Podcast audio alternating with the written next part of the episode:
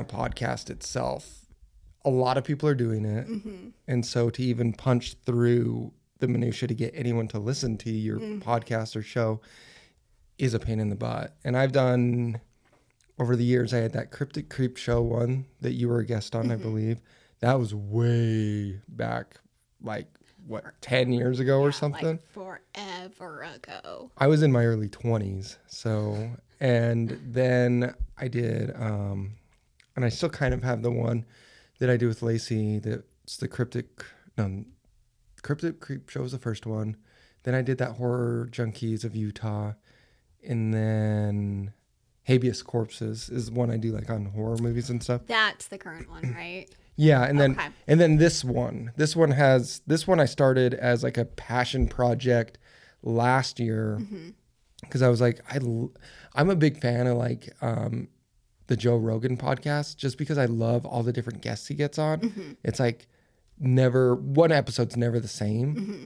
And I was like but he has like very prominent famous people on. Yeah. And I'm like, I know a lot of interesting people that aren't prominent or famous, and neither am I, but I want to sit down and talk with them as well. So that's what started this podcast. So this one's called Keyhole Conversations.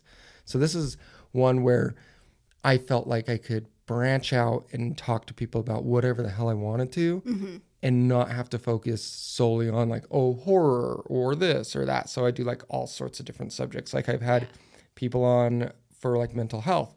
Uh, I had an episode where I talked with a um, an alcoholic because me myself I stopped drinking like two years ago because I found I was an alcoholic as well. Congratulations. Oh, thank you. Right? That's awesome. Yeah, that that was a that's been a huge life changer getting sober. Like Awesome.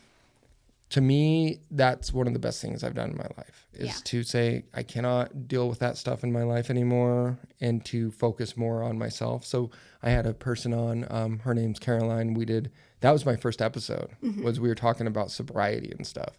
Awesome. And so um, I brought you on, and this is Moody, everybody Yay. because um, not only you interest me a lot because you're very open and forthcoming about your mental health on social media, which I think is extremely important for people to do. And I know it's not for everyone. And I'm very much that way as well because I get um, help in my own headspace from watching other people who are struggling or going through the same stuff I go through. Right. So that's partially why I wanted you to come on is to kind of talk about some mental health stuff, but also FanX is coming up in two weeks, and you're huge into that. I am. And Yes. you're also a major um, artist because you do seamstress stuff like crazy. I Like, do. Yes. Yep. Madam Moody Costume Designs. Uh, commissions is not quite open anymore, um, except for drag queens. I really, really, really want to break out with drag queens. Um, but uh, kind of working on my own fashion line, trying to figure out my own niche. It, it's definitely that definitely plays into mental health and all of that. that yeah. That's going to be jumped into for sure. so when, because I noticed you kind of really go full bore into the cosplay creation and the seamstress stuff a couple of years ago. What made you uh, really dive into that stuff? Um, so when the cosplay community exploded, it felt like almost overnight when when FanX was introduced to the faux pas last name or the other name that they can't talk about anymore. Um, it kind of felt like everybody who liked to cosplay and liked geek stuff, we kind of crawled out from the depths of of being made fun of and the rocks and, and the shadows and we all just kind of collectively like gasped at each other. We, we it was kind of like oh my god you're here? Oh my god you're here and and just kind of played into that. And then of course this this state is also huge in theater. And that's kind of where i started was theater in school of course. Um haunted houses after that rocky horror. Oh yeah, um, Rocky Point. rocky point that's what i meant Yeah, no, no, no. I, I, um, I was talking with someone earlier in the year Mm-hmm. and we were talking about haunted houses and things and I was like, "Did you ever make it to Rocky Point?" And they're like, "No, I never even heard of it." I was like, "Oh, the best, hands down, best haunted house Yes. in my opinion that I've ever been to. The set design was amazing, the costumes, the just the whole opening. I mean, you're sitting in a graveyard and then you get the um, Michael Jackson thriller that comes Mm-hmm. Yeah. on and The these dancers. the choreographed. Yeah. Oh, amazing. I I didn't know you worked there. Uh, towards the end of it. Towards the very end. Because it, it was the age thing. It, it had its final season. It was spring of 2007. Mm-hmm. So my graduating year. And so I caught like the little tail end of October in 2006. And then I was able to go in for the spring of 2007. And then got recruited for Castle of Chaos, um, later on Fear Factory. And throughout that process, um, really decided to delve into costuming at that point because I was going more for acting at the beginning. Um, more of a Broadway baby, if I'm honest. And then working at a haunted house, if you don't do it right, destroys your voice. And that's Oh, what no. happened to me. So I kind of like gave up on that dream. But um, it was better that I discovered costumes at that point because I'm a legacy seamstress from my grandmother. And uh, I think I started sewing at like age 12, somewhere around there, kind of tinkering around. I wish I still had my first project so I could tell people, like, you start somewhere. This shirt does not look like a shirt. It's just a piece of cloth that I thought was a shirt, right? Um, so for me, when the cosplay community kind of exploded, it was like, here's my people. And I just, I dove right into it. I went nuts on it. And then um, from that point, I I didn't know a whole lot of sewing at that like at that time. So I was like, I got to be more educated and lots of trials and errors and all of that. Um, and just ever since then, it's just kind of taken off. When I met my husband, um, it, it was kind of random and not. Um, there was a place called Cause Space. It was up in North Salt Lake, and I did mentoring there. And long story short, he decided to get a membership there, and that's kind of how we met. We literally had a movie, movie, comedy movie kind of kiss. Really? Our first kiss. It was New Year's Eve, and he said he was leaving the party. I was coming in, and then he pretended to get something out of his car because he's like, I was waiting for you. and so we go back in, we're flirting, having a few drinks, having a good time. And then, like, he has to leave. And I drunkenly said, You're really going to leave without kissing me? And, like, to this day, I'm still like, That was like out of the normal for me. And so he was like, Okay. And we were standing in front of glass doors. And as we kissed, the literal fireworks outside happened for the New Year's Eve midnight stroke. And it was like, it was insane. Oh, there you. That's awesome though. So yeah, it was it was like total movie, and there was like a secret handshake that happened. But anyways, um, like, I if he ever comes on the show, he's got to tell it. He tells it so much better. Um. Anyways, so like we got together, and he saw my passion, and um, like we just kind of knew. I was actually mad at him for six months that he showed up in my life because it was very much, I want to be an independent woman right now. I want to work on my career. I have this passion. I really need to do this. I've sacrificed so much time towards relationships that kind of goes in uh, the mental illness, going to therapy for so many years yeah. right? So at that point, I'd gotten out of an abusive relationship and I worked at Causebase to kind of rail myself in. And um, we both just knew that like we were gonna be together. That that was just kind of That was like that was it. the the writing was on the wall. It was and on was- the wall, yes. Um, it like everybody at Cosplace was like, "Yeah, you guys make sense," kind of deal. They all they all knew me, they all knew him, so they're like, "Yeah, that makes sense." Um, so before we even got engaged, uh, I decided to quit my job because he was like, "We're gonna live together," and I'm like, "Cool." And um, he's in the military, and he makes enough that he could support us both. Where were you working before? I was at a um, a construction company that makes like towing straps, um, just like different types. I think it was called like Elko wire or something like Okay. that. Um, and they had a sewing department, and, and let me tell you, those needles were ginormous. Oh, I bet. They were huge. Like if you made a mistake and hit yourself with one of those needles, like it game over. Game over. There you go. Game over. Like recovery is like three months. Um, it's it's nuts. Uh, so I was like, goodbye, and poor guy kind of cried. He was like, I knew this day was gonna come, but I didn't want it to come yet.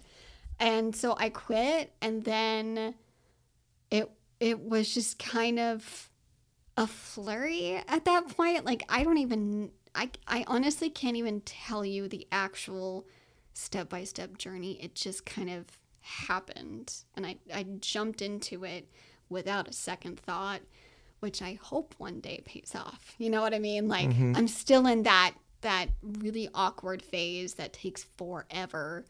Um, and at some point it pays off, but right now it's just like, what am I doing? Like, why am I here? and you're still building towards it. And I think a lot of people, especially artists, because artists we get stuck in this weird like zone, like especially ones who like yourself, they're able to quit but then focus solely on their art. But getting there like you're saying is it's tough. It's a lot of work. it's it's so much freaking work and you're you're having to put on so many different types of hats as a business owner. Um, at the beginning it was just kind of like i just want to sew for myself. Well not myself. I want to work for myself and i want to sew as a, as a living. And so i just kind of like whatever work people need that's what i'm going to do. So commissions for costuming um, alterations, things like that. It was before I even started my dress line. And um, then, like, when was it? I got my velvet Heartless Alice dress uh, worked out and started wearing that. And one of my designer friends was like, you know, I think people would pay good money for that dress. And I'm like, you mean like, like, be my own fashion designer? And she was like, well, yeah, you have it. And I'm like, ah, I don't know. I don't know about that and that just kind of like domino affected everything Really? so far. Yeah. Yeah, so- because you've had some of your stuff featured in like what, what do they call that? Where they walk down wearing oh, um, the different front runway shows. Yeah. I I did um, what is it called? There's a, a geek fashion show that is now involved with FanX. Um, it's kind of its own chapter of her universe fashion show, which is uh, with San Diego Comic Con. Huge, huge competition. One day I will make it there. when I have a moment to breathe, who knows when that is. There's even a design waiting for it. Um, and I did my uh, Hogwarts dresses. By Hogwarts, I mean it's off brand yeah. right um so I, I was able to do that and did like a, a little runway fashion show with that. I've done different like pr events for FanX before of Yeah, because you got me on a panel at FanX a couple years yeah ago. we did the the horror Mhm, horror the cosplay stuff yeah. and my computer wouldn't freaking work i was okay, it still worked. mad i was so mad they didn't tell me that there wasn't gonna be certain things available so i was like I we we still rolled with it and it all worked out fine in the end. Yeah. and, and that was fun. One of your first creations that I can remember from your like when you started really diving into this stuff, and I think it was one of your first was that. Uh, wasn't it called like the Gothic Alice or something like that? Oh yeah, so um, Heartless Alice. Heartless Alice. Yeah, Heartless Alice. So there was three versions. Yeah, I've seen it go through like different Yeah. versions from when you first started that. Yeah, the the first one was like a light blue. That was more like an off the shelf dress that I kind of tinkered with and kind of was like, how am I gonna four versions? Ugh. I forgot. I forgot one. The, the horrendous Walmart satin that literally you sneeze and it falls apart. Oh no. that one that was interesting um i did competition for that it was like their first cosplay competition at, at FanX with Yaya Han. And to this day, I'm still horrified that that's what she saw. To this day, she's she's a huge person in the cosplay community. And so I'm like, can I do a do-over? I promise I have something better. um, but like there was the light blue dress and then we did um the horrendous satin. And then after that was like glitter satin. It was a lot better. It was uh more solid for sure. And then i went for like a dark blue velvet. And that one was kind of also a um uh inspired by american mcgee's alice as well That the game, right? Or it's Yeah. like a computer game or something. it started as a computer game and then um, they re-released it when they did alice madness returns side note if anybody knows about american mcgee's and alice it's heartbreaking that they're not going to be able to do a third one it was it was like ready to go they were doing art concept they had everything to go in the last couple of years and then covid hit and then like people were not interested. As far as um uh gaming companies i should say. The, the fans of course definitely want it to happen but Yeah, COVID messed up everything. it did. It mean, did. This is what is this the second or third FanX that's going on since COVID? Or third. Third. third yeah. What did you do during the pandemic with your art? Or was that, That- kind of a That was that was actually one of my worst depression bouts I've ever had. Um, there's so much mental illness that's tied into everything in my life. Um, it was it, it started a little bit before COVID, and my therapist had started noticing some certain signs, and I like I like to call it the slow boil depression, and that's kind of like the scarier one, at least for me um when i have i also have bipolar type 2 and when i have like a flare up it's easy to tell. It's easy to catch. It's it's easier to deal with because like it's, it's an everyday battle with a lot of people. And so um there's there's a lot of practice in figuring out what helps you and what works for you. But the slow boil it's like the um the frog analogy where you put a frog in hot water, it jumps out, and those are like the random days that just happen. And then the slow one where you put the frog in the water that's cold and then slow, slowly boil it to death. That is the one that um, that's usually the killer one. That that's the one where depression starts to actually win and take over your brain chemistry.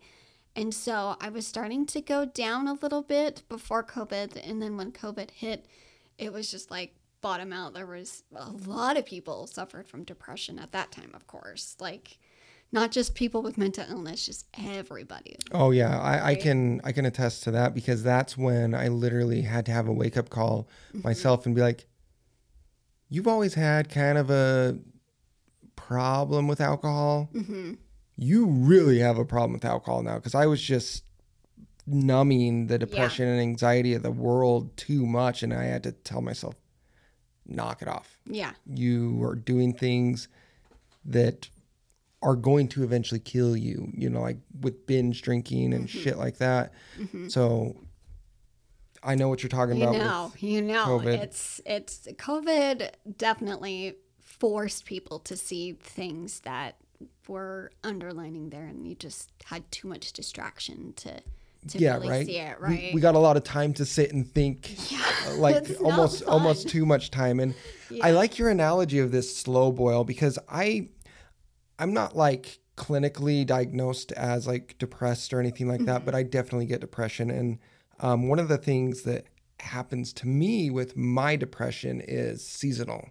And I can abs- feel that coming on right now as Yeah. the days are getting shorter. Mm-hmm. And so seasonal depression, when it hits me, it's it's like that. It's like this slow build, and Mm-hmm. then all of a sudden, I just I'm like, how did I get here? Mm-hmm. Oh, it's January now. I get it. You're super sad and depressed. Mm-hmm. Um, but I I mean I've been diagnosed with um, like generalized anxiety disorders Mm-hmm. and things, which I've been working on, especially after getting sober, focusing on like beating those down. But it's it's a battle, like you said. It's a battle every single day. There, there's no such thing as a day off. No, and and so you just started getting really deep during COVID I with it. I did. I did. It was it it was um not until they started doing online therapy when when they were able to develop um Zoom and all of that and I hadn't seen my therapist for two and a half months. I think it took about that long for for their company to get stuff for it.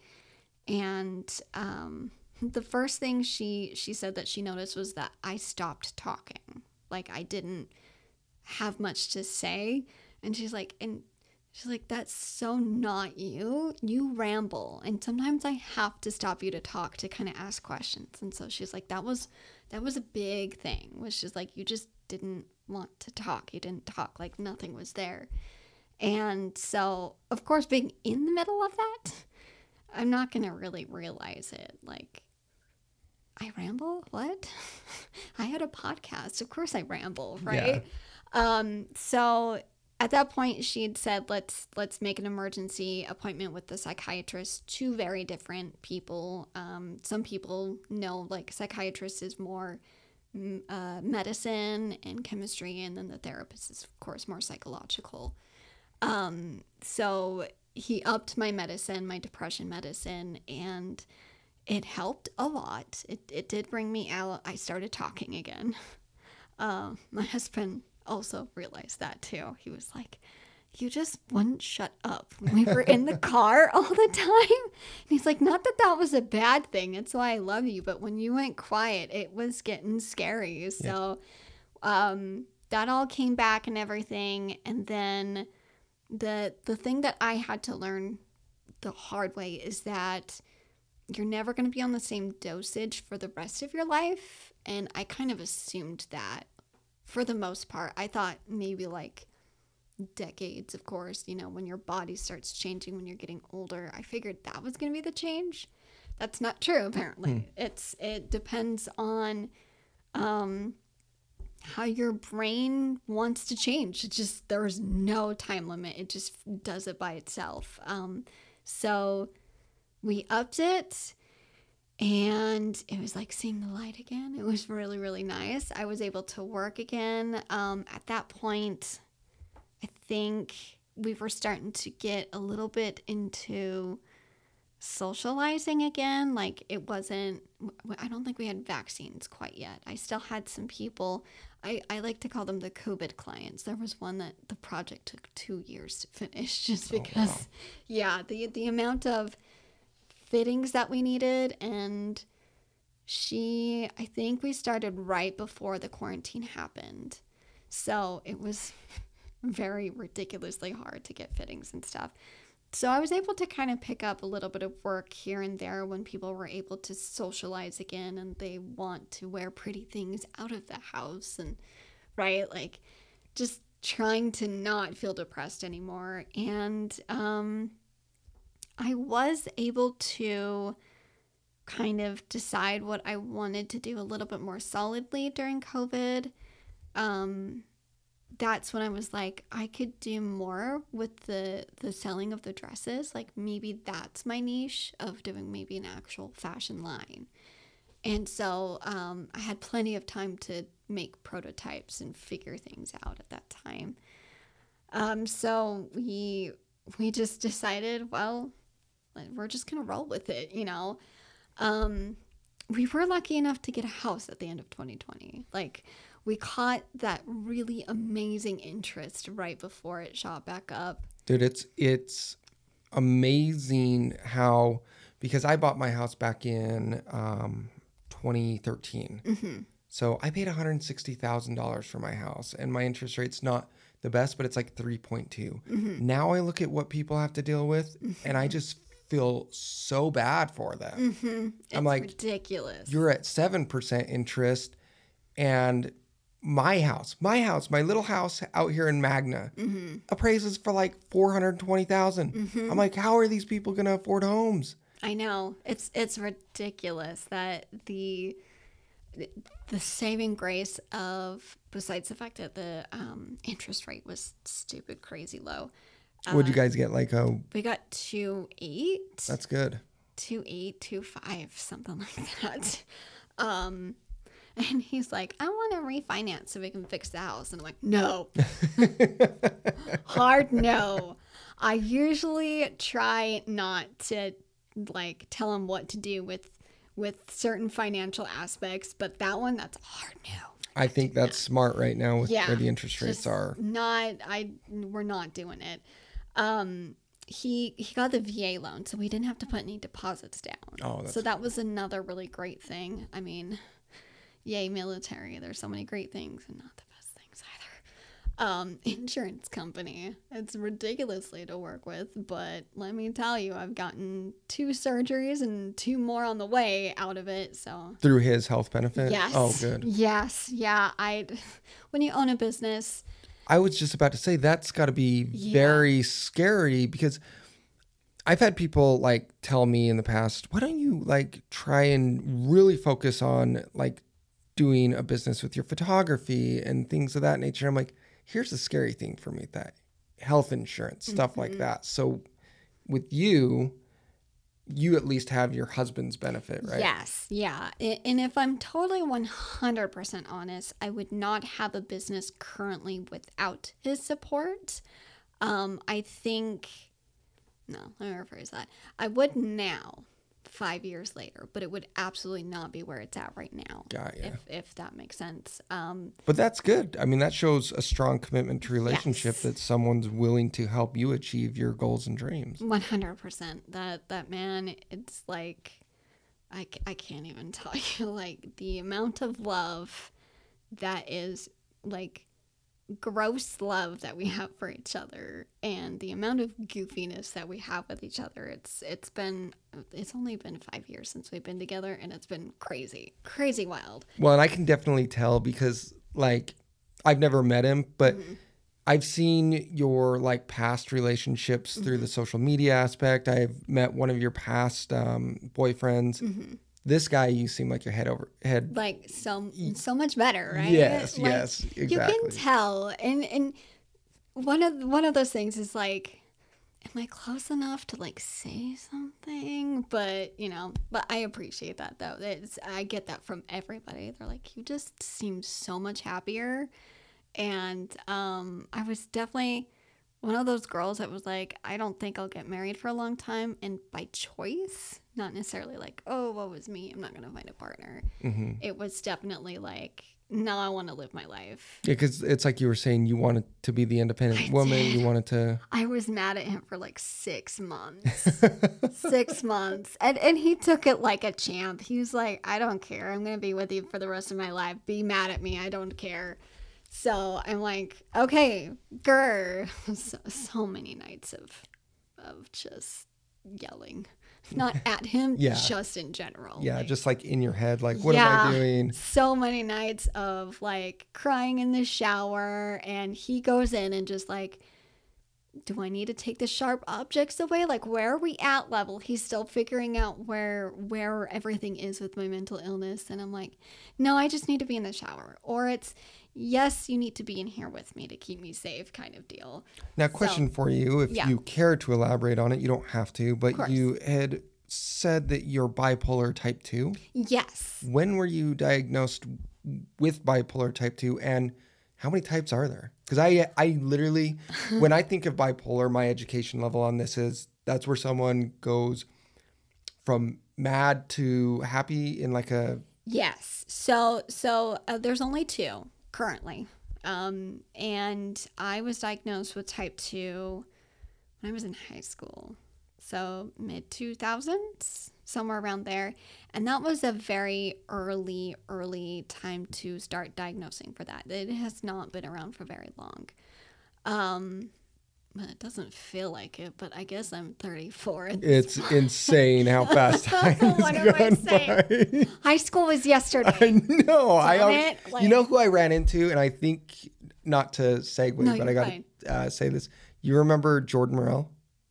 Oh my god. I see him all the time now through my work because we use Copper Hills and their um, auditorium for our large uh, driver gatherings. So I coordinate with him all the time. And I walked in and he knew me like that. He's like, Marcus, how are Oh you? Oh my god, really? Yeah. That man, that man solidified so many things in my life. Amazing individual. Yes, Like, yes. hands down, one of the, if not the best teacher I ever had. Yeah. Because I I didn't do the acting classes or the drama. I did the stage crew. right. but the amount of practical stuff he taught me just in stage crew Mm-hmm. and just even advice because i was one of his uh, teacher assistants Mm-hmm. has gone with me my whole life so i, lo- I love that guy He's Like, amazing. he's amazing He's a side note. My my stepdaughter has a very good chance of going to Copper Hills. oh awesome So I'm like, I'm gonna be one of those stepmoms that like forces all of my dreams onto my stepdaughter. like I'm like, you're gonna go to drama class so that I can see him. sorry i did i didn't mean to get us off track No, of the bipolar fine. stuff but i was like i know you know morel Yes, I do. That man is incredible. I, I remember when I worked for Rocky Point, he went through during the spring season and he's like, You automatically have extra credit now because I didn't know that you were involved with after school acting. Like, he understood that that was acting. And ever since then, I'm just like, Dude, that man, that man is incredible. Yes, it, it's it's so amazing the impact that certain teachers can have on you throughout your whole life, Right. and he was definitely one of those. He's one of those. Yep. One of those. That's insane, though. That, I'll, I'll when I see him again, I'll tell him, "Hey, Moody said hi." yes, please. because I know he has his social media that people follow him on. Yeah, yeah, and, and he is on my social media, but like, there's a lot of people that are there that don't really be on there Yeah. a lot of the time. So yeah, definitely tell him I said hi. I I will. miss that guy. Um, bipolar type two. Somehow I remembered where we were at. Don't ask me how.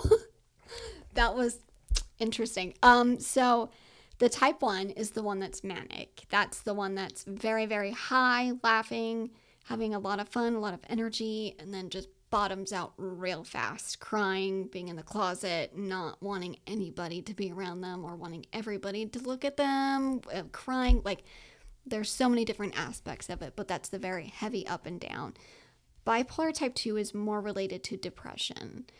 And um, I should say clinical depression. And the difference is situational, of course, like a loss of a of a loved one, right? And you're going to get super depressed about it for a long time. And some people can be as bad to get medicine for that. Um, but you have the light at the end of the tunnel where you can get off medicine. Yeah. So clinical, you cannot. Um, personal choice. That's that's also kind of that's a big debate right now in the mental health world. Um, but for me, I don't ever want to be off medicine. I I I went off of it for like a year when once when I started having stomach problems and my general practitioner was like, "We need to get you off on everything and figure this out." And my psychiatrist later said for my bipolar medicine, you could have died. like it's it's not something you mess with. The brain chemistry that comes along with bipolar medicine, you have to go slowly up and then slowly down. Yeah, I was um right out of high school. I had a huge um, problem with anxiety, Mm-hmm. and um, back in those days, like saying it like we're old, but but we we we're middle age, I know.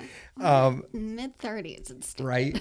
Doctors were handing out benzodiazepines like they were candy, and so that's what I was on. I was on, I think, ten milligrams of clonazepam twice a day, which is like a huge dose of this stuff. Yeah. and I got so sick of how it was making me feel because yeah, my anxiety was gone, but so was my creativity. Mm-hmm. My sex drive was zero. Gone. Um, One hundred percent. My I was a walking zombie. And so I did exactly what you shouldn't do and I quit cold turkey. And when I went through the withdrawals on that stuff, it was insane. It's it's you don't even you you can't even comprehend what's happening. Right? Like your mind is just everywhere. And I, I remember I went into my doctor about a month later after quitting him Mm-hmm. to try and find an alternative pathway through medication to Mm-hmm. help me with my anxiety. And he's like, "Wait, you stopped?" I was like, "Yeah, I just stopped." He's like, "You can't do that." Yeah. I was like, you got the same Oh, yep. thing. Oh man, look at us rebels. We're just putting our life on the line for I don't know. Yeah, he We- was like, he was like, you could have had seizures, you could have Yeah. died, and I was like, that explains why I was having some really rough because my anxiety when I quit, all of a sudden came back, and it was like it came back with vengeance. And Yeah. it was just like, bam. Now you're super anxious. So the paranoia, Mm-hmm. paranoia. That that that I I don't even have words for that. The paranoia by itself. That's a scary world. Um, where was I? Oh, so for bipolar type two, um, there there is now medicine and more treatment for it since they discovered it's more with depression, and that is, I technically have an up and down, but mine's like a good up. It's not a manic up, but when I'm down, I'm super down. what would a manic up be? Would that be like a, a fake happiness or like a Um, I think, how do I describe it? There's so many studies that are going on, and so I don't want to misstep and say anything that's not real. Um, so I guess maybe do your own research at it. Yeah. But I want to say, think of like somebody with um, hyperactive kind of mindset with ADHD, Okay.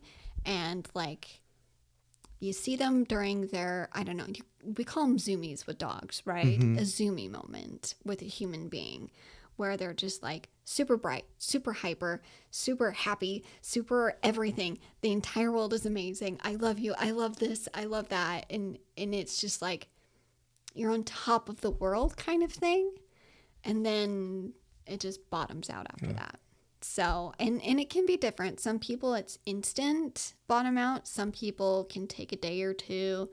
It just really depends on your own chemistry and um, biology with you know genetics gotcha? so yeah um so for me it's the the depression bipolar and there there is wonderful medicine that I love for it um and what else um I just lost my train of thought that's also part of it uh, do you do you also have like things besides medication that you try to do to help with your depression and the bipolar? Yes, I do. Um, so for clinical stuff, that's like the actual brain chemistry that doesn't work like a normal brain.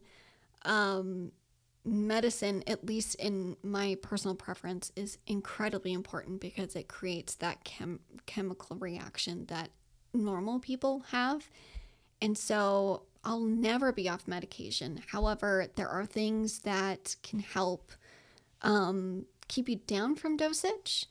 You can you can create your own endorphins and like create your own little bit of chemistry if that makes sense. I like to say like um, you look at a at a course meal. The main meal is your medicine, and then like the broccoli on the side is exercise, or um, your dessert is dessert. It could literally be dessert. Yeah. um, wi- within you know regulations, of Yeah. course. With you know, um, but so for me personally, exercise is big, and that plays into this last year. This last year has been a whirlwind of so many different emotions, physically and mentally.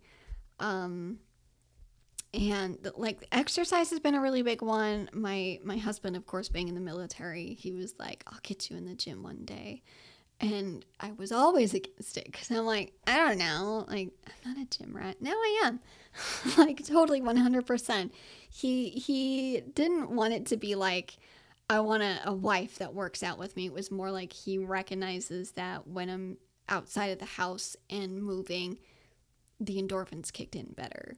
So he kind of like did this psychology thing to me. He's a smart man. Like he's a smart man.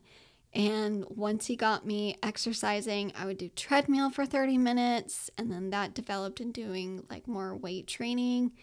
And then it ended up being like two and a half to three hours at the gym, four to five times a week. Yeah, I can tell because you look amazing. Thank you. Like, Thank you. So- I super appreciate that even now because it's been almost two months. But we'll we'll get into that in a second because that is definitely something I want to touch on. Um, so exercise is great if you're able to. Emotional support animals, one hundred percent, one hundred and ten percent is a must-have if it's possible for anybody to do. I don't care what anyone says about animals. Like my two dogs Mm-hmm. have been my rock through so many situations in my life to where if I didn't have them, I don't know what would have happened. Right? Like I remember when I was going through my divorce and literally like it was a tough time. Yeah. You know, I was in my mid 20s. I was like, I fucked this up already, you know. mid mid 20s. Mm-hmm. Woohoo. Right? Yeah. That's woo. right? And I just I remember sitting there and I was just bawling on the stairs, just sitting on the stairs, like crying, like my life's over, everything. And I remember my little Shih Tzu just kind of nudged his head up underneath my arm, and I was mm-hmm. just like instantly like, it's gonna be okay Right? because they can sense when you're sad, when you're down, and the joy my animals bring to me. Mm-hmm. I always recommend everyone. You're sad, Right. get an animal, Get an animal. Get an animal. but Uh, also realize that that animal is a lifelong commitment. to Yes, I was just gonna say that. I'm like, I'm glad that people during COVID did take that advice, but then they did this stupid thing, and everybody returned it afterwards. And yeah. The shelters went crazy. I, I remember seeing the posts of the photos of like, for the first time in decades, our entire shelter is empty, and then they get overfilled again later on. I- it's it's sad. it's it's sad and i understand like circumstances can change and and that sucks like you're in one career field covid hit and you're completely somewhere else i get that but still understand that they are living creatures that need love forever Yeah, and to the best of your ability, like, and I, I'm with you. If if you are in a situation where you can't care for that animal anymore, then you got to do what you got to do to find it, it the best possible home.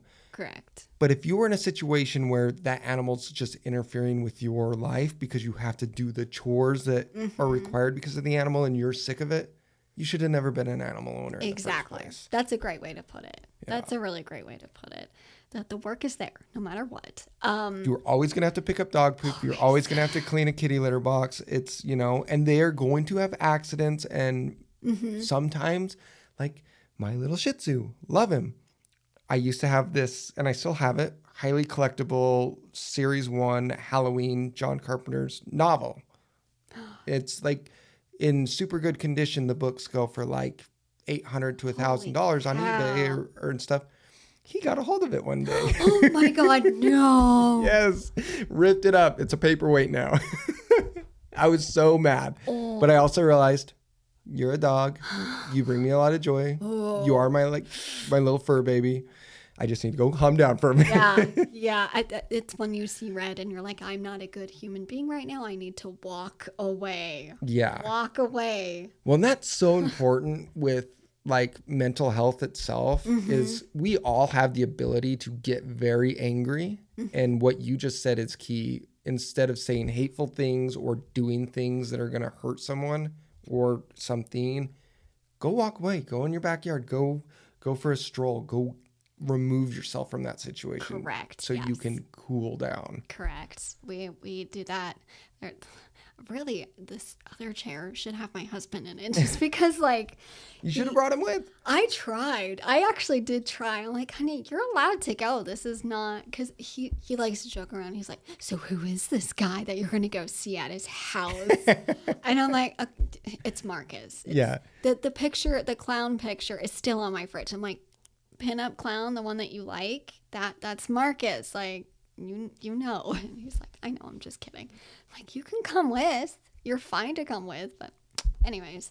He doesn't he likes to talk but he doesn't like to talk on somebody else. No that's not the right way to say it. He likes to talk when he wants to. Gotcha. it's the only way i can really describe it. He- kind of more on his terms yeah yeah. He doesn't he doesn't like the spotlight unless he forces the spotlight onto himself basically. He's he's very much against the grain kind of person which is perfect for me. Um so animals, animals is a great thing. I I got a coonhound. Um, oh my gosh, when was it? Forever ago, like 2015, 2014, somewhere around there. I rescued her, um, and she was she was also um, had a lot of her own issues, of course, with a lot of rescue dogs. And you got to be patient with them, right? You got to care for them more because they, they've gone through so much. She was three years old, and I think I was her third owner. And um, she showed signs of maybe um, getting trained to be a fighter dog or something like that. Oh. Like, yeah, like the first owner, there was there's a lot of signs of different types of trauma with the first owner. Second owner, I think, just didn't work out. Um, something about a child. I'm not totally Oh sure. yeah. So yeah, which is funny because she's been great around kids around me. So, um, she's now ten. She's gonna be ten next month, and it just oh, it's it's hard to think about because I'm used to basset hounds and they die at like year seven or eight.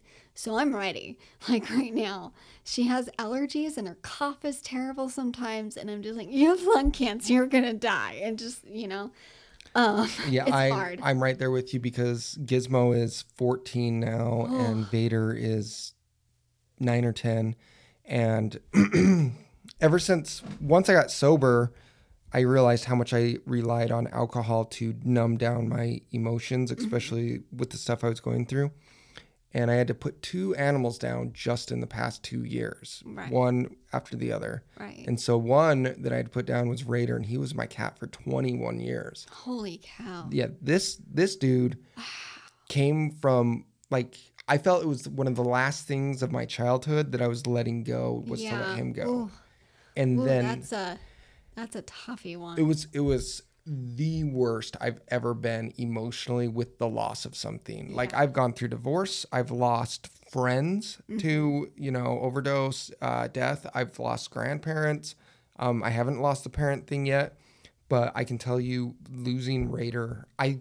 put on this big oh, i'm gonna be just fine Yeah. and as soon as we did the um, laps of love service where they come into the home and put them down and i cannot stress enough how great that service was for us because I think just that's gonna be in my back pocket. I didn't know that was the thing until recently. yeah So it was um i mean it's not amazing to put an animal down but Yeah. that to not have to take them to a a veterinarian i'm not trying to tell anyone like you can't do that because laps of love is a little bit more money yeah. but for me i was like i have the money he's been mine for 21 years i need to do this where he is comfortable correct. Yeah.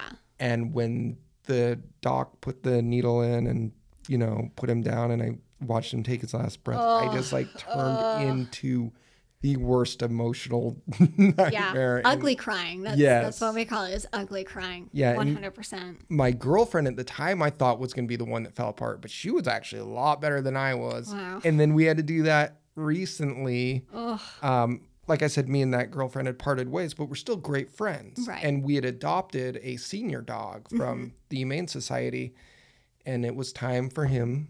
And so we did that back in June. And that one as well was like, oh, why am I doing this again? This I sucks. know. It's it's the worst part about animals, but it's just and I think it's because you realize how much they do for you. Oh yeah. Like hands down. Yeah. It's it's a lot. It's a lot. And you don't want to like you make those connections and then you want to pretend it's not there sometimes just because like like I look at her and then she coughs and I'm I just start I just start crying because I'm like it's gonna be time. My vet is like, girl, calm down. You're fine. She's fine. It's just allergies. We've got medicine.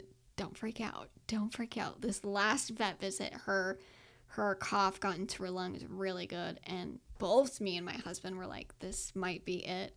And my doctor's like, well, we could do an X-ray. And when he said that, I thought that meant she was gonna die. Uh-huh. so I just started bawling, and he's like, no, no, no. We could, but it's not necessary. Let's do antibiotics first. And if that doesn't work, then it might be. But but like it's okay. I really don't think it's lung cancer. And of course, he was right. It was just an infection.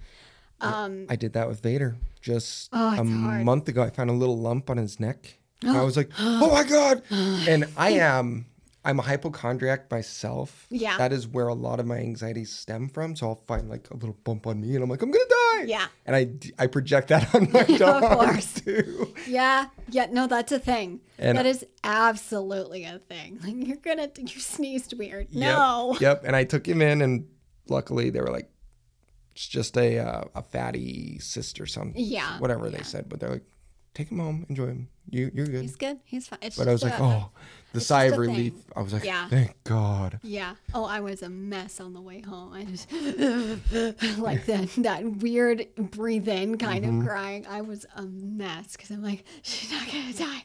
It's fine.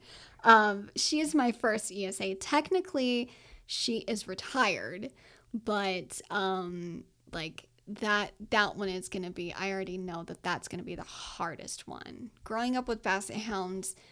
Dogs, the basset hounds have a very short lifespan, and never Like eight years or so. yeah, like seven to 10 is like a good range. Um, I've seen some survive to 13, and I have, they're, they're like, they've got to be on steroids or something. Like, I have no idea. Um, of course, I got a basset hound for my second one. What did I do?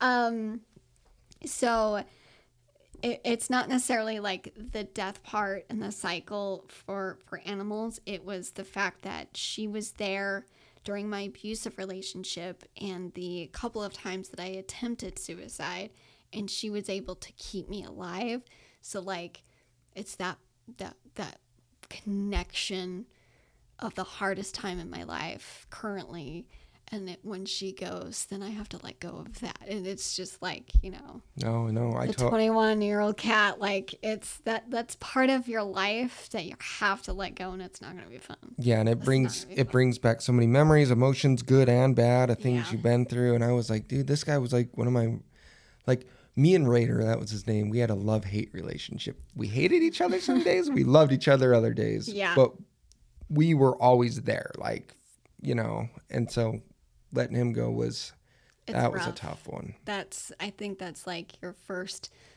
like real life adult decision that is the hardest thing in the entire world is is letting not even letting go just your animal but what they also came with the memories the the situations the hard times you have to let all of it go Yeah, and, and I, it sucks I remember making the phone call to the service and I think I hung up like six or seven times because I was like, I can't do this. And I was like, I got to do this. I can't do this. And then finally I just like got through it, made the appointment. yeah And then I remember when the vet showed up, I was like, I'm not opening the door. You, the, the, screw, you know, because you play that in your mind. Am I making the right choice? Am Yeah. I doing the right thing?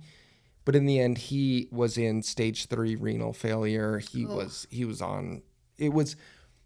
If I had kept him around, it would be solely for my own selfishness of not wanting to let him go. yeah His yeah. quality of life just wasn't there. Yeah, yeah, and that that was what we were talking about. The last vet appointment was like her her allergies continued to get worse. Like she is literally allergic to life.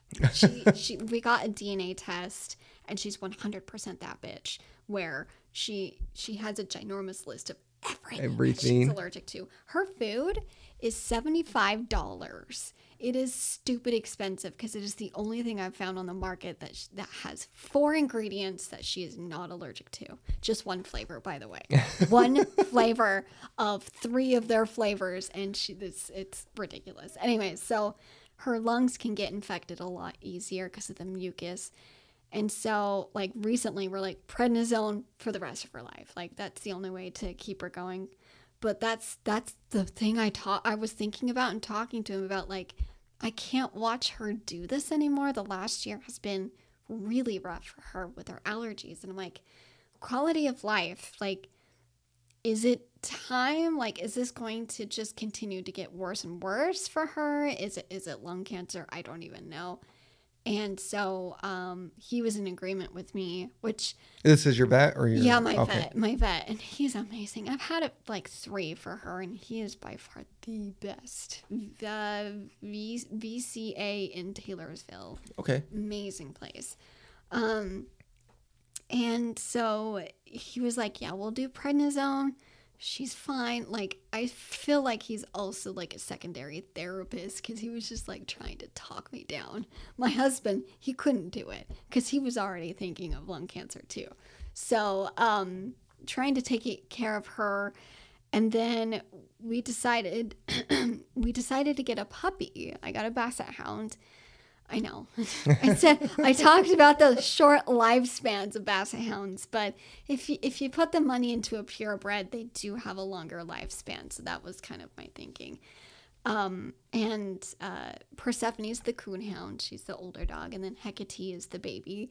And like there, I thought maybe Persephone would do like a mother relationship with her, and it's absolutely sister sister. Like no doubt I hate you kind of sister, but I actually love you and I'll protect you and kill anything that tries to hurt you. Yeah. Like 100%. She's Persephone is really good at her job as far as an ESA. She can't let that go. Like we've tried to like coax her like you can be a normal dog now. Like you're okay. It's okay. And there's some times where she's like, I don't have to take care of you, and that's great. Now, are ESA animals? Um, this is the term for service or Oh yeah, or emotional, emotional support animals. Yeah, emotional support animal. What is the difference between that and a service animal? So much, so much. Um, and that that has been also another huge debate in the last what year are we? Twenty twenty three. The last four or five years. Um, it got increasingly bad before COVID, where people would get emotional support animals and try to make them have the same kind of um, rights as a service animal. And that's not like it's still a very touchy subject for a lot of people because the debate is still pretty pretty hardcore right now. And um, for me, I don't need to have my animals with me at all times. I'm functional enough that I don't need them like right next to me. Um, service animals, they are certified?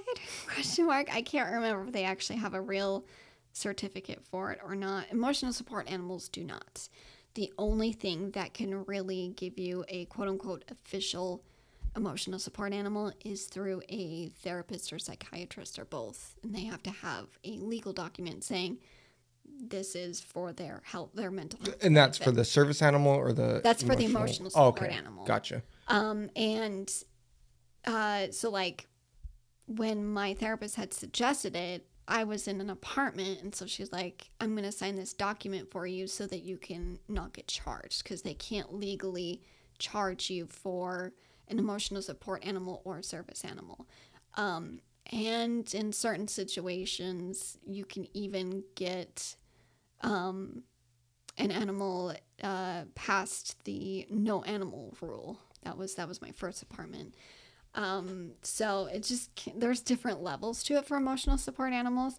Service animals have tasks. They are specifically trained for um, Like a guide dog or something like something. a guide dog, like like severe disabilities that need to have an actual service dog. And it's even service dogs are still evolving, and there's going to be there's more education out there for um, to kind of give you a better idea of of different types of service animals, like.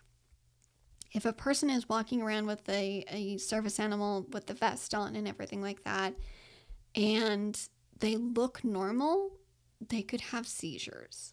You know what I mean? Like a person can look completely normal and functional. You don't know what's actually going on with them. Yeah, that's very true. People people like to s- like okay, service animal, they want to see the disability right in front of them. Yeah. Like what why aren't you in a wheelchair? Why don't you have a walker? Why don't you have like Yeah. like you said you don't know what's underneath that's going on with this person. Yeah.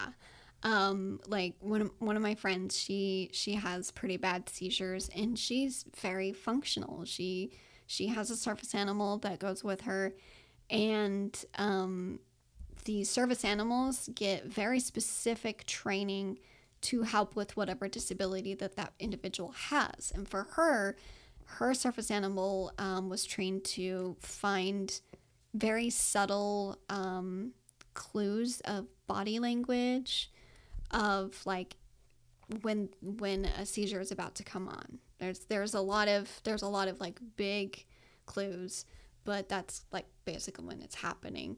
Um, but there's like subtle little things, and so her animal uh, gets her in a safe place. Um, there's cues. There's there's cues that if they start seeing the signs, the animal will react in a certain way.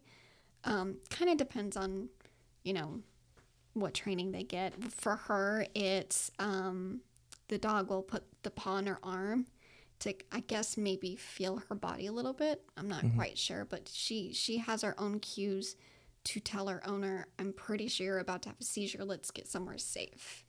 So that's more of a service animal. They get specifically trained for it and they have tasks. Under the law itself, a service animal has to have two tasks.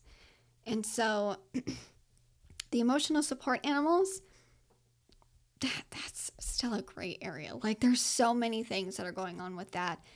Um, there there are actual service emotional support animals um, that can go along with more severe uh, mental illness disabilities. Yeah, I um at my work we have a a coworker that has a service animal mm-hmm. for that realm. Right. From what I gather. Yeah. I don't know. And of course, there's HIPAA and all those laws and yeah, you can't divulge. Yeah. But can't, from, it's not like you can just ask them. I mean, people yeah. do, but it's not okay. and and exactly. And we like, I don't like.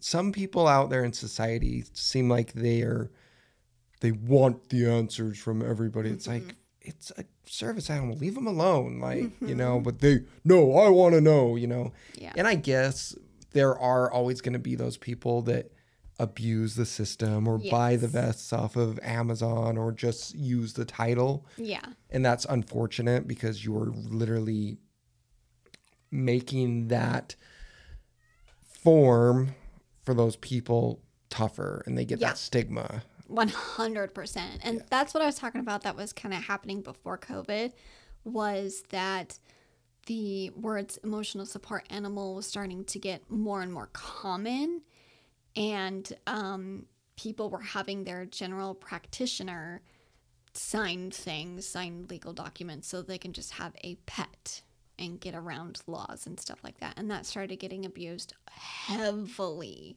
heavily. And um, at, at some point, I think I remember a story about somebody bringing in a snake to a hospital or something like that. So like it it had always been there, but it just um, along with mental health awareness in the last 10 years have gone up a lot. People start noticing different um, I don't know, like benefits i guess you would call benefits. I don't know. It's you know so how people can live but sure call them benefits and abuse that.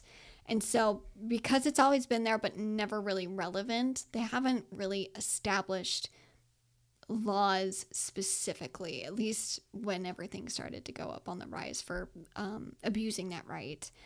And so you have to really you have to understand things like try not to use that right and and do dumb things and you know what I mean? Like, yeah, it's no, just, totally it makes it, it tougher for everybody else. Because you're going to get the person that's going to take their dog because they have a cute little, you know, Chihuahua, Shih Tzu, whatever, mm-hmm. into the store, and then they're going to get questioned. Hey, you can't have this, and they're going to. It's my emotional support animal, or mm-hmm. it's my service animal. Those people are putting the bat excuse me, the bad name and connotation yes. on the ones that actually need it. Like, correct. My dogs love them to death. They are my emotional support, but I would never try and claim them to be my emotional support animals because I don't need that level of help that other people do. So mm-hmm. why would I ever try and abuse it and make it harder for them? Correct. So- Which awesome. like that needs to be said so many times. It it really it makes that harder for people who need it. And then like there's there's been suicide rates that are even studied because people have been faking the emotional uh, support animals because like apartment complexes start getting weird about it. And um, even from my own therapist she's hold on let me think if this is actually legal. Yeah I'm, I'm legally able to say this. I had to think for a second. Yeah. um, she'd said that uh, if i was going to live in, in another apartment um, that she wouldn't want to sign another legal document to to update it because after the rise of everything the their legal department had said they're going to now make the therapist or whoever signs that legal document reliable or liable for the actions of that animal. So if that animal attacks somebody, it's not just the owner, but it's also that doctor who signs the document and they're like we don't we don't even want to mess with that. That could be pretty hard to deal with. So she's like, if if you're gonna go into another apartment, I, I don't know what to tell you because I don't want to put myself in that position. Like they were really hardcore about it for the first year that they implemented that rule. And I guess I guess you can't really blame her either because No, there's so many instances where because yeah you know that this is helping your client but then in the long run what is your client doing with the animal you know because Yeah. like like you said with your um your dog the you think may have been trained to be a you know a fighting Yeah. animal She she could have been there, there was a lot of trauma signs about it. And so if she ever randomly attacked somebody, at that point my my therapist would also be liable and Yeah. could get sued. Um, and she's part of a, a bigger group and so it, it would affect everybody's careers, right? So emotional support animals that that's very very tricky and if you go that route i just would caution people to just try not to abuse it as much as you can try to go with your actual therapist or psychiatrist and have them tell you what level you're at um, if you need to have them with you at all times the the best way to go about it is that that's you'll want them to be more of a service animal than an actual emotional support animal. I have a friend who has um, some autism and a few other things, and they have a service emotional support animal, and um, they they're required to have at least two tasks, and so uh, I'm not quite sure about what the tasks are for their animal, but they're very functional. Again, another functional person. Um, theirs is more a little bit more psychological, so their support animal is there to also keep them safe from themselves and from other people. If if uh, some kind of um, manic attack sam- happens or something like that, the the animal will do their tasks and make sure that they follow the protocol. That that's like the biggest indicator between actual service animals and just normal ESAs is tasks are like that is very particular very to particular, Got very particular. Um, and I'd imagine a lot of training So and training. certification levels have to go into that as well. Yeah, yeah, so much training, so many different things, so many different hoops you got to go through to get it solidified, and it takes years.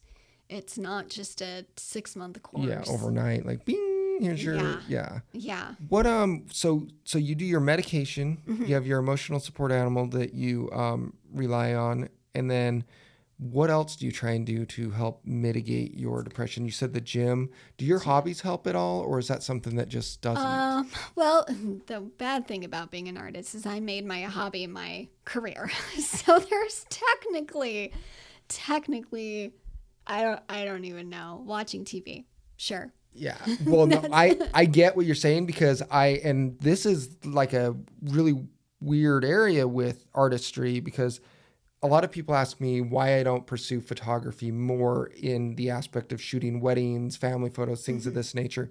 I'm like, I did that in the past. I did it for like two years. I was getting solid book ups and things.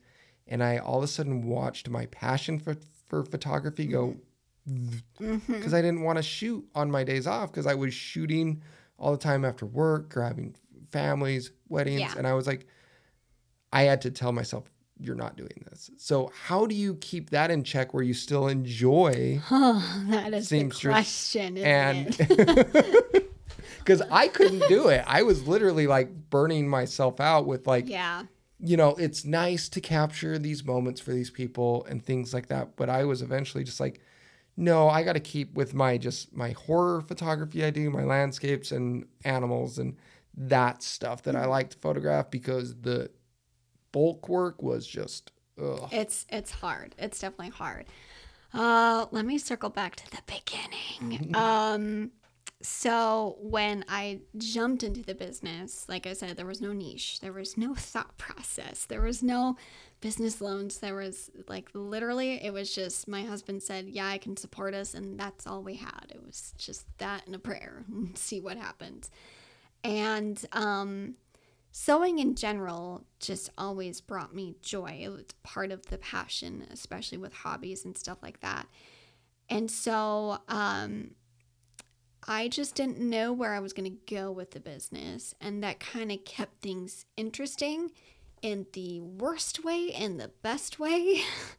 um, because when there's unknown, you don't know how to prepare for, I don't know, what if I had an accident? And, and, like it was too much of the deductible or something like that. You know, we're like one sneeze away from complete ruin. So it's it is a very fine line between actually making it and being okay and completely ruining both your lives financially. like and and he tells me all the time nothing's gonna happen. We have families that love us and they see how hard you are. And I'm like, I, I don't care. I don't care. Like to me, I have to keep that in mind so that I don't put us in that situation ever. Um, so at the beginning it was just like I'm sewing and I'm enjoying every single moment of it. And yeah, you were doing a ton of videos and oh, stuff like that I, crazy, Yeah. crazy, like almost every day. And um, I slowed down a little bit because burnout is definitely a thing. I, I needed to know where my my my stopping point was was like how much can I handle? And okay, so there's the hard line, so I got to stick to that. Finding that out is super hard, um, mentally and physically. Um, after that, it was it was definitely a huge learning curve, and you kind of have to accept that that goes with it, and it's a very personal, personal journey and choice um, that I literally have no advice for because it's different for every individual. For you, you're like, I want this to continue to be a passion, and these other things that maybe bringing me money is not doing it for me. So you made that personal choice to keep it the way that you wanted to, right? For me, it was like, I, my ambition makes me stupid. like, you need to make that a, a I- t-shirt Yes, yes. Ugh. Maybe if I ever do merch for my brand one day, like ambition makes me stupid, and it's just I put myself in so many different situations. When I I do notice when bills are piling up and the heat is on, I cannot be creative, and that's that's something you have to catch on yourself, and that's when you start making those choices. Like I said, for you, you're like done. Um, for me, the ambition and the stubbornness just doesn't let go and it it, it recognized even though okay how do i put this uh, outwardly consciously i still have a lot of the doubt that comes with um, owning a business and going after your passions and your dreams the uh, imposter syndrome oh that's a thing It is. that is a thing. And inwardly, self consciously, like deep, deep, deep. I know that I have a specific talent that is going to take me places if I just work hard. And that that's that's part of some of the um, the things that people don't think about. Um, I kind of blame Etsy a little bit, where it was great at the beginning because they're like people that do handmade things, DIY. Here's a platform that you can actually sell. Great. It really helped artists out. It, it did so many good things and kind of created this e-commerce kind of world for for people who are not corporate and um, building your own brand and all of that. Great.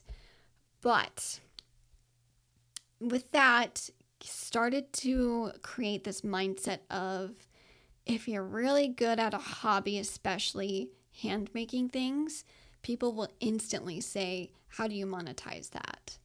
And creating that mindset in the last 10 15 years um, has ruined a lot of passions for people because we want to monetize it so badly. You're so good at this, why are you not making money off of it? Uh, what does Joker say? If you're good at something, don't do it for free, right? Mm-hmm. Um, you have to kind of go into it with the mindset of 50% of it is business. And if you do not want to deal with the business aspect of it, do not monetize it. Do do not go into it. You have to understand the parameters of how how hard it is to be a business owner itself. And so for me, I went into it knowing the business aspects. Uh, I knew the parameters, but I didn't know what it felt like, of course. Um, so keeping myself on track one therapy like let me tell you the amount of times I wanted to rage quit, and my therapist is like, Is this a reaction because of maybe a fight you had with your husband the other day? Or is this something you actually want to do? Like, therapist has been amazing. It doesn't have to be a therapist, it can be a mentor, a business mentor. There's different things, but outside support is really important for one. Um, two, finding your niche is incredibly important. Um, some people find it real fast, like really, really fast. And um, what I've observed, side note, is that people who find it way faster actually don't last as long as you would expect them to because the the learning curves that are throughout the slower way make you appreciate so much more and um, you need time to educate on the finer things of being a business owner, not just the money part, not just the responsibility, but also the feelings and the compassion that goes with it. Um, I can I can totally see that because I've seen some yeah. people come on the scene in artist ways where you'll see them at different shows and things like that, mm-hmm. and they're doing really well, really quick, and then all of a sudden they're gone. Mm-hmm. It's like what happened to them? Oh well, you know it, it they can, just got swallowed up. It just yeah, it can it can swallow you up and eat you and, and spit you out. And um so like one aspect for me is like I really would like to have an effing break and just like have something work out to what I want it to be. But at the same time I understand going too fast. There's the expectations of it alone. If you if it happens overnight and you get thrown sponsorships, um, really big, you know, in the last seven, eight, seven, ten years, the social media influencer kind of deal. The stress of how many views you have to have or how many reactions you have on each post, et cetera, et cetera. If you get below a number, then you're instantly fired. And so I'm like, I don't ever want to get to that point. That's yeah. that's a lot to handle. And if you don't build your stamina through years, that's a lot to handle for one person. So I would rather go slow. As much as I want to hit big right now, I would rather go slow and learn all these things. So the the learning curves, there, there's just so many aspects of it, so many different aspects, and you just you have to go into it knowing all of that. If you go into it saying, like I said, oh, you're good at it, monetize it you, you're gonna burn out real fast and you're gonna hate your hobby. Yeah. you get it with the photography. You you don't want to do that to yourself. So um, I also circled back to cosplay for myself. So Yeah, because you do that. You do that really well. Um, yes, some of your outfits that you you got that one, that massive, huge dress that's the size of a bus. Man. yeah, Giselle. I loved seeing you on. Oh. Was it an escalator or something? Yes, at that is my favorite video I've ever seen of me. And to, you know, toot my own horn, I have done a lot of media stuff with that dress and that character. And by far, it doesn't matter how many news people, I, I was on a live video for, oh God, I don't even remember his name. It was a celebrity. He was going around on a go kart at, at Comic Con and he stopped the go kart and he ran over. I was on the floor with Giselle and he just starts doing the live with me and interacting with me. That included my my favorite video is going up the escalator. You see my my feet, you see my bloomers, and the dress and the hoop skirt is on top of the escalator. Like best hands down. It's Yeah. my favorite. Um, and I wore that for my actual wedding dress because Did you? why not? I did. Oh, that's awesome. I did. Yeah, I, you guys had a like a um we had a Halloween kind of yeah, Yeah, at a castle and everything. Um, like I said, our our story is a stupid fairy tale. It's crazy. Um, so Giselle was the last competition huge cosplay piece that I've ever really made, and so the thing that I'm actually currently going through is is the question that you're asking. You know, an hour later of describing everything No, you're fine. um, the the passion that I kind of went into it, besides being a legacy, the cosplay aspect of it, it brought me a lot of joy. And then I'm like, I've always wanted to have a sewing business, so there there was a lot of pieces in the puzzle that already existed before it happened. And recently, like last year, yeah, this was last year. Um, last August, so like a year ago, it it kind of hit me hard that I was starting to feel a lot of burnout because I wasn't enjoying myself as much. I I still fed on the energy of clients and like how happy they were that there was this um this wedding dress that I did. No, not the wedding dress. I altered it. She wanted pink and blue tulle underneath because she loves Aurora, um, Princess Aurora. And like the first time that she did a fitting and she lifted it up, her face lit up and she was so happy. And I was going to cry and she was going to cry. So feeding off of other people like that, that, that was kind of um, a thing that kind of kept me going. But at some point, I was just like, I wake up every day, I go up to my sewing attic, and I don't know why I'm doing this anymore. There there has been that that doubt. Um and there's a medicine tie into this. there's so many different things, let me tell you. Um so I was like think of your roots like what what's missing and it was like I had not made a personal cosplay in like three to four years. Yeah, I noticed that on your social media. Yeah. That I was like, I'm seeing a lot of uh, stuff for other, Other people. people, yeah. I was like, where's Moody? Yeah, She's right? not dressed up. like what happened? I got a business. That's what happened. um, so last year I decided to make a smaller project, but still a fun project. I did um, Michelle Pfeiffer Catwoman, and um, of course the moody extraness. It's it's shiny vinyl, but it shines rainbow. It's holographic. oh, that's cool. So it's got like that extra oomph, like that. That's a Moodyism. She she is extra. She has to be. Maybe possibly redoing it with the flash reflective fabric. Like it looks a little gray in person, but then when you do flash photography, it's like this bright. Bright. rainbow. Yeah. It's so cool. Maybe I don't know. Um, it's like eighty dollars a yard, so I don't know. it's expensive Yeah. and imported from the UK. Like, so I don't even know. Um, so when I decided to do that, I mean, I've always wanted a Catwoman, and she she's my Catwoman, Michelle Pfeiffer. Mwah.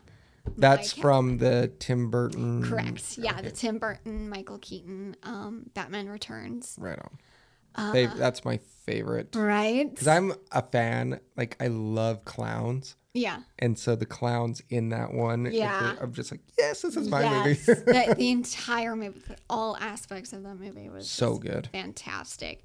So, um, I'd always wanted one, and so, I, and I think I actually had the fabric for like four years. I have to mention, my husband bought it for me because he says it every time. I bought that fabric for you, so you're welcome. Um, so I've had it, and I just was like, I need to bring me back, and I made it, and for the first time in a long time, I was like, there it is. There's there's that that oomph, that passion that I have been missing for a while. Um, to kind of tie it into COVID depression and all of that, we upped the medication and the side effects that you were talking about. No sex drive. Let me tell you, being a newlywed and not having a sex drive, it sucks. it sucks. Oh yeah. It's awful. It's awful. Um, and then among other side effects, like I, it was really good for my business because I was hyper focused. Like I was posting a lot. Like I was super super focused, and that was great for a year. It, it kicked off my dress line and doing a lot of designing for for fashion. Um, but when I went to Comic Con last year with Catwoman, it was the first time that I felt that passion again. So I was like, I feel like we need to go back down on medicine a little bit. Um, so it's it's not a bad thing to ask about it. Like you go up and then you kind of reevaluate later if you need to. There's there's no harm in, in asking if you should reevaluate the dosage. And so um the way that I was describing things, my psychiatrist agreed, like, let's go back to your original dosage. And everything flooded back in. And I'm like, oh, that's what happened. Um, so th- there was two aspects. It was like, I need to do some stuff for myself. Um, and then also medicine. That was that was a big factor. But um, also going back to your roots is like super important. You got you got to do it every once in a while to kind of clear the cobwebs and remind yourself of why you're doing this and why you're enduring the business aspect of it and all the crap that goes with it. Fighting with people. Don't haggle prices on artists. Like that's oh not my god, I cannot tell you that is the it's stupid.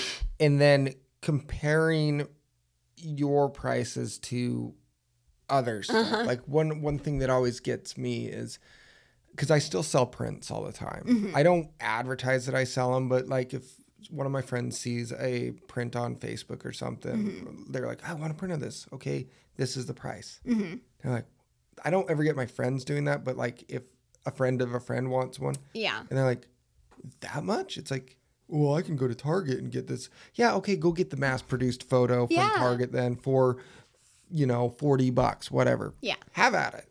But to haggle artists who, and especially you, who this is your primary income, Mm-hmm. and then to try and haggle you on that stuff is just, oh, I, I'm lucky enough that it's only happened twice. that's That's that's, good. Right, right. That's that's a. I'm very lucky. But the two times that it did happen, like I was upset for weeks. It lights a fire under your ass because Yeah. people don't realize how much. I had this client once. This is when I was doing um, family photos, and she, I didn't charge her shit. I charged her two hundred dollars for a family session, and I got her, I believe it was like ten solid captures, ten prints. Mm-hmm. And she's like, "That's it," and I'm like, "What? Excuse me. what did you want? Like 50 edited photos? Do you realize the time? So I drove to location for you, drove back to location, used all my expensive gear, stayed on location for an hour and a half, come home. Each photo edit of your session is going to take me anywhere from 15 to 30 minutes to edit yeah. export all this, get it to you. Like people don't realize, and I'm sure it's the same of you. All the minute details that go mm-hmm. into artistry, no matter what type of artist you are, that people just think you pull it out your ass and there it mm-hmm. is. It's not that way. Correct. Yeah. That's. That's. You have to also accept that part of the business. You just there. There's this like. always have compassion and emotional connection with people, but also be prepared to be a little bit of a hard ass when it comes to things like that. You Yeah. do not want to accept those clients. Um, so what was it? Uh, so cosplay roots. um, seriously. So if I didn't come on this podcast, then my husband probably would have called my therapist and be like, "We need to up her medicine again. She's not rambling." Um, so the the roots of it is super important to deal with those aspects, the business aspects. It's tough to deal with. It's, you know, you have to constantly deal with the criticism, even if people are not saying it to your face. Um, oh, there's a good example. There was a person that hired me to do a cosplay, and it was not cheap. It was it was a big project, an expensive project, and maybe there may have been a miscommunication or something and so i can't like fault that individual like it's not like some of it probably was on me too. But um they were really excited about the project but they only wore it once and i've only seen two photos of that costume. And then it disappeared one day. I never saw it again.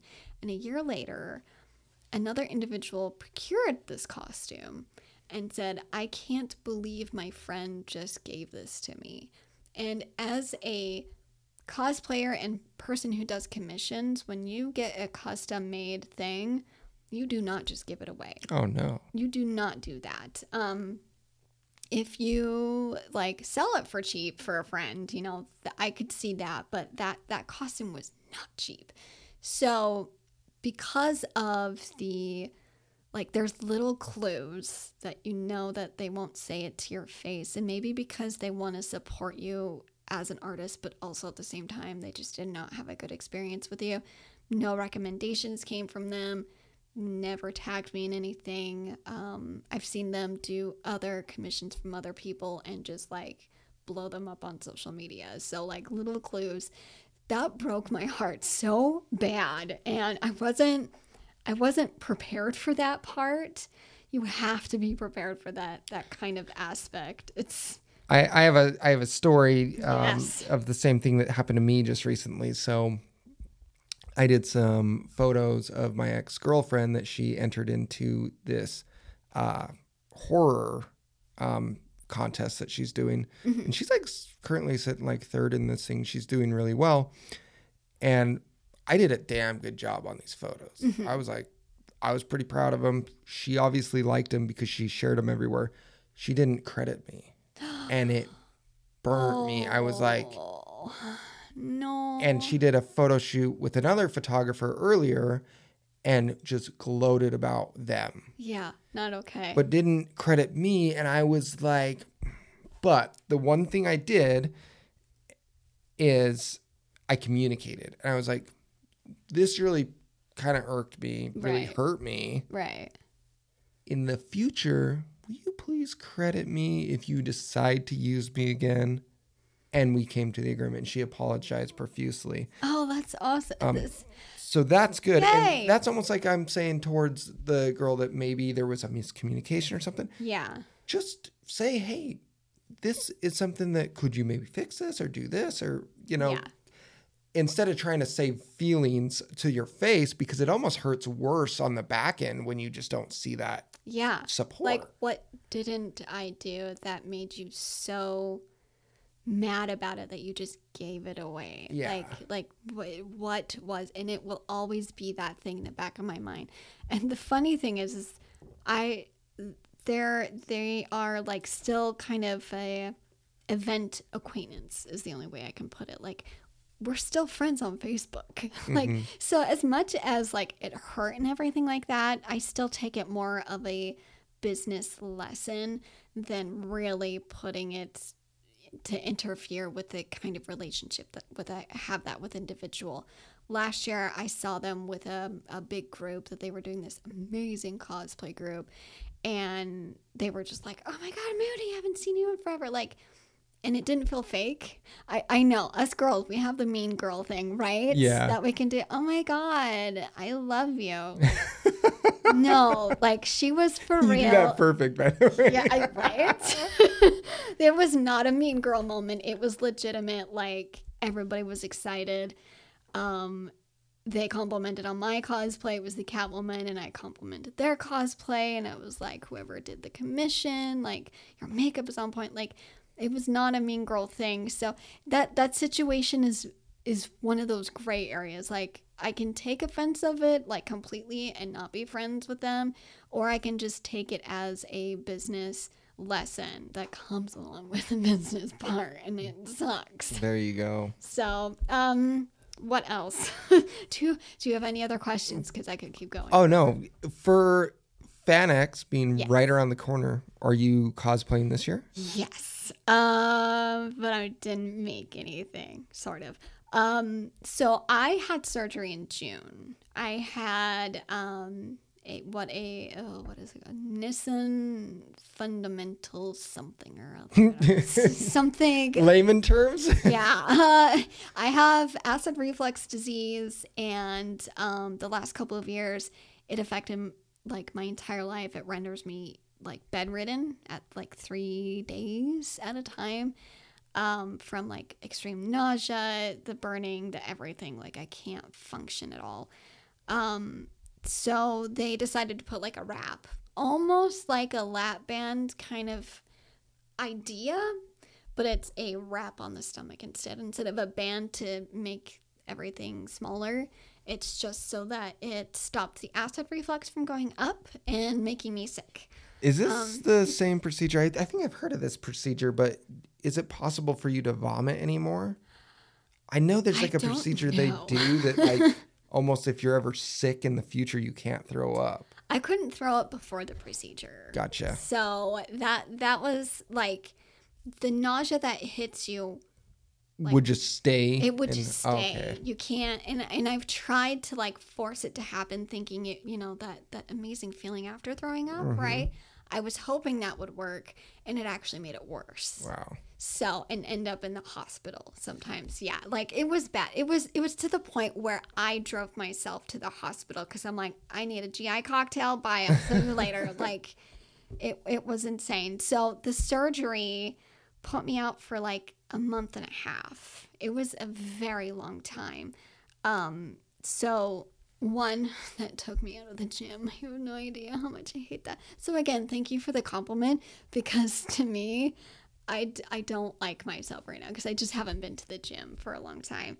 Um, and then on top of that, like affecting my business, not being able to post as much as I want to, or um, making my own stuff for me, just not having the ability to make my own cosplay for this year. And that's something as um, advice for at least cosplayers out there. For one, cosplay is cosplay. Purchasing is not a bad thing. Thrifting is not a bad thing. I may be an artist, but that doesn't mean I have to make everything, Yeah. right? So, um, I will be uh, doing Megan from the movie Megan. Oh, the the robot. the- Yes. you fit that. I think I seen you post something yeah, like, that. I was just like, like, "She's a perfect little yesterday or Megan." something yeah. like that. Yeah, I did. I I finally got it in. It, it was from like one of those chibi sites that take a month to ship. So I had to make the decision real fast if I was gonna buy stuff or if I was gonna make stuff. So I I, I got Megan for Thursday and Saturday. And then um, my Alice Hysteria from Alice Madness Returns, I've had it forever. I just haven't pulled it out in a long time. So my my husband had a very good point where he was like, "You haven't done horror in a very long time, so maybe you should do that and not do corsets this year because." Well, that makes my little horror I heart know. happy. as soon as he said that, I'm like, that makes so much more sense for this year.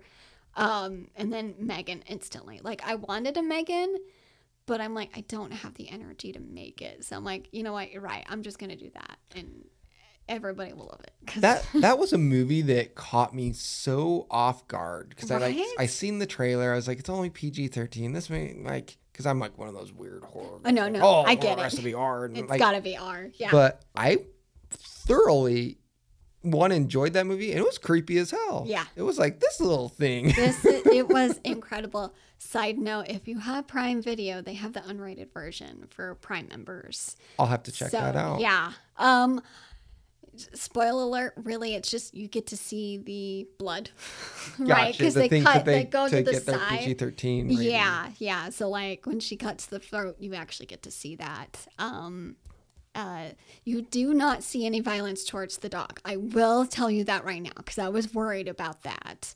Um, but I think people are getting smart and not doing violence to animals anymore. I think even just the whimper really pissed people off. um, Yeah, it's so it you say that, but and as hardcore as I am with horror, because I Mm-hmm. really am, I would rather all the people die in the film Yes. than an animal. like I'm like, no, do not touch the dog. do not touch the dog. The dog runs away. Cool, it lives. That's all that matters, right?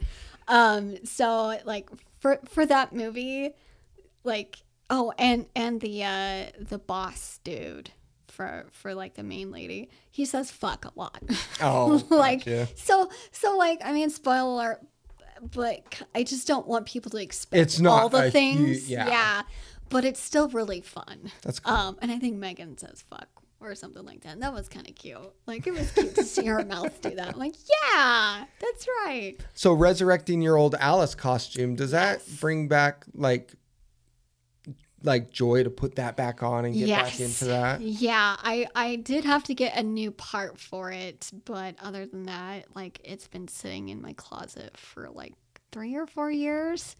Um and the weapon that comes with it, my friend Zach Picard, he doesn't do commissions anymore and he doesn't live in Utah, but he was very very big for a long time um like towards the beginning of Comic-Con and or sorry, comic convention. Whatever. I, I love how every like they put up such a stink with that. I know. It was like, are you serious? I know, I know, but I don't. I don't think you'll get in any legal trouble, but I never know. oh, um, and and the the hardest thing for me was when they went because it was San Diego Salt San Diego Comic Con, right? That sued Salt Lake Comic Con. That Mm-hmm. Correct. eventually they had to switch their name to It's FanX. Right? Salt Lake Fan Experience Comic Convention. Yeah, it's so long, and That's- and people, I still meet people today. They're like going to Comic Con. I'm like, oh, yeah, because people just it's a I know. phrase.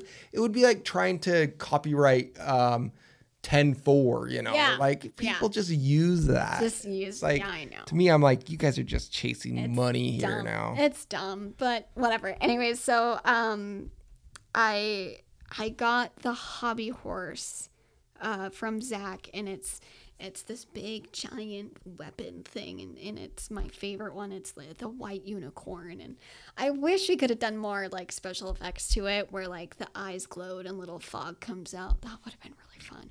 Um, but swinging that thing around is one of my favorite things, and the the uh, the blood makeup that comes with it. Um, I created like blood latex gloves, so I didn't have to dip my hand in fake blood because like it's all up in the arm. So That's awesome. yeah, it's fun. Um, there there's like a red skull on the back, and it broke. So I'm like, gotta get that in before Comic Con. But so that coming in, I it's been a while, and I don't have to use my hair this time. Like it's all wigs.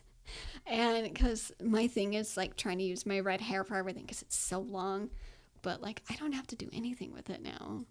Wigs hurt my head, but like this year I'm okay with that. I don't want to spend three hours on my hair. I, I can totally understand that.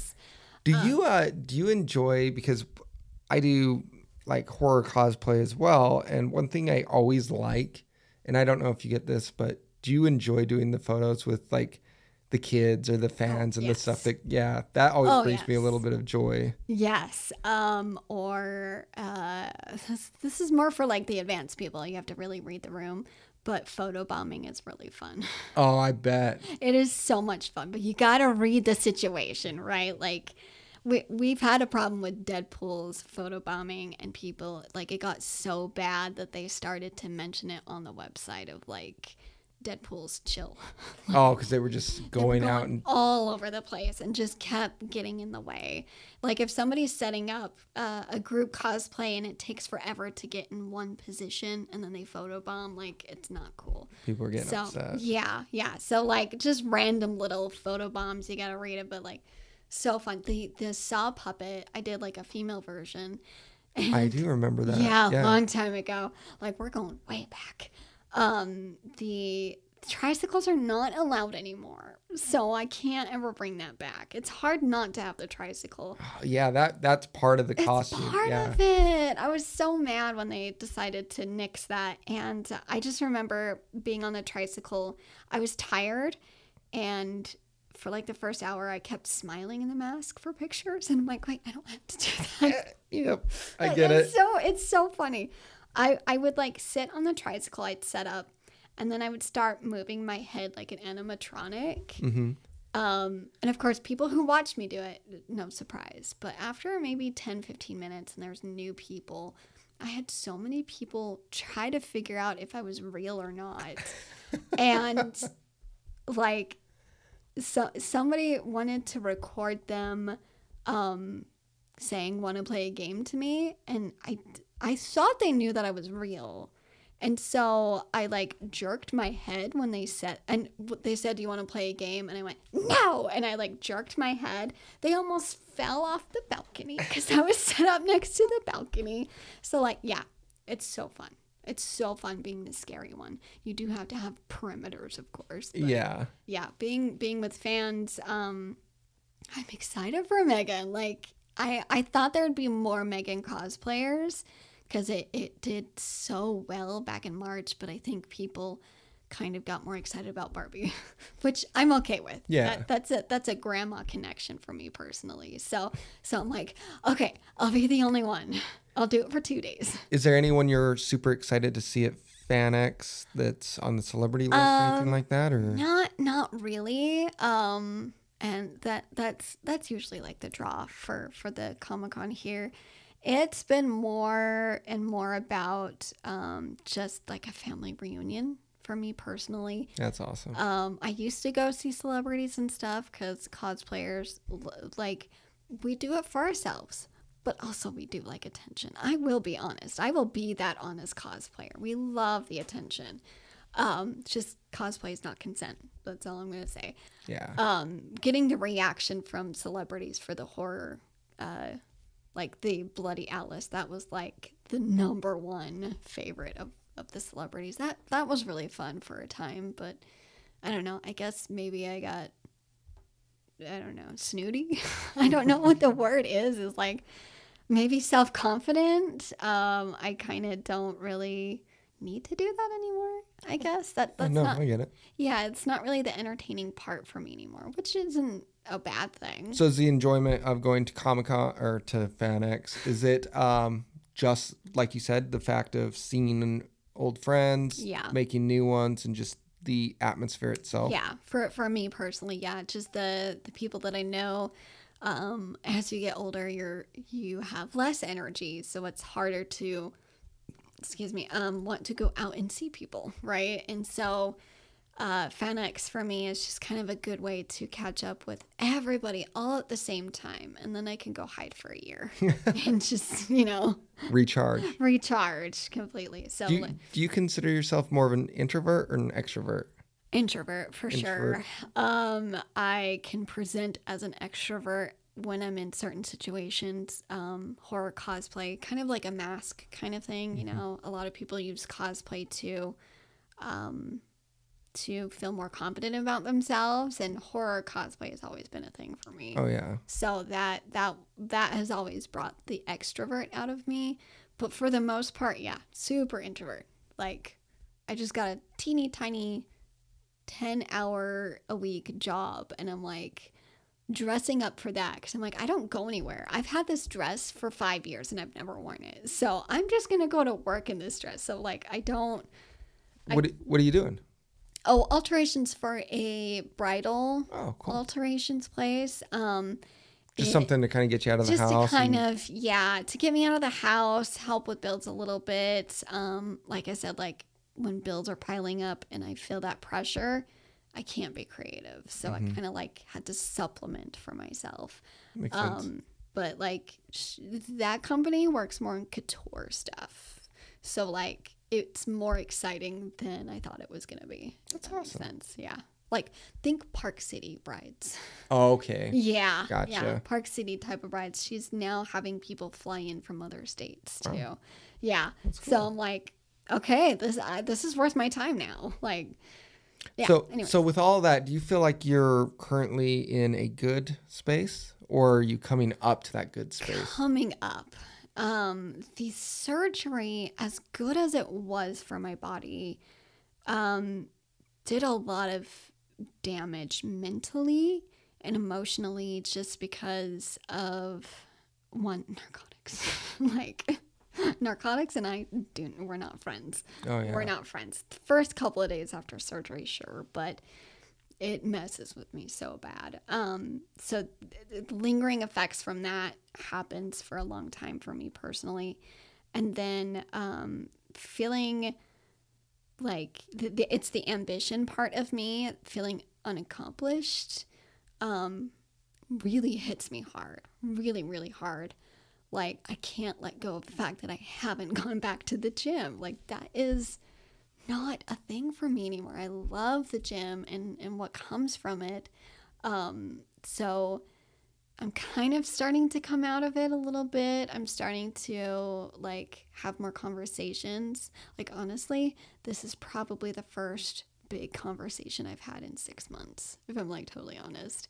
It's just been so like wrapped up in a lot of health stuff. I should I should also mention that it's it's not just my stomach. There's a lot more um, physical health stuff that has come up in the last couple of years. It's weird how that starts coming out in your 30s, right? No, I hate it. For me, it was like I was 29, no wrinkles.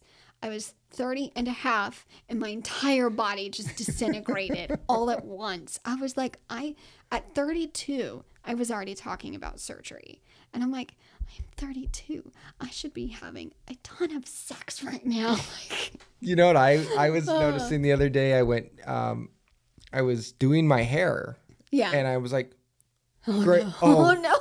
and like I found multiple gray hairs. I'm like, no. Oh, you're like, I'm, what? What?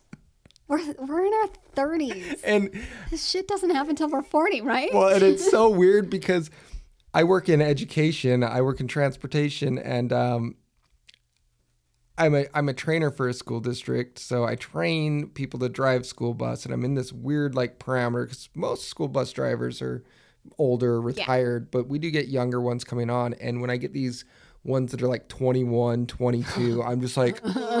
You're a baby. then when I'm at the schools, and I always used to think teachers were older, and then I'm running into teachers that are like 26, 27. Oh God. And then I get the kids on my bus that are like, "You're older than my mom." I'm like, "No, what is going on?" Ouch. right in the field. Yep. Oh God. Yeah. No, I, I hate that. Aging's fun, and then it's no fun at the same time. No, no.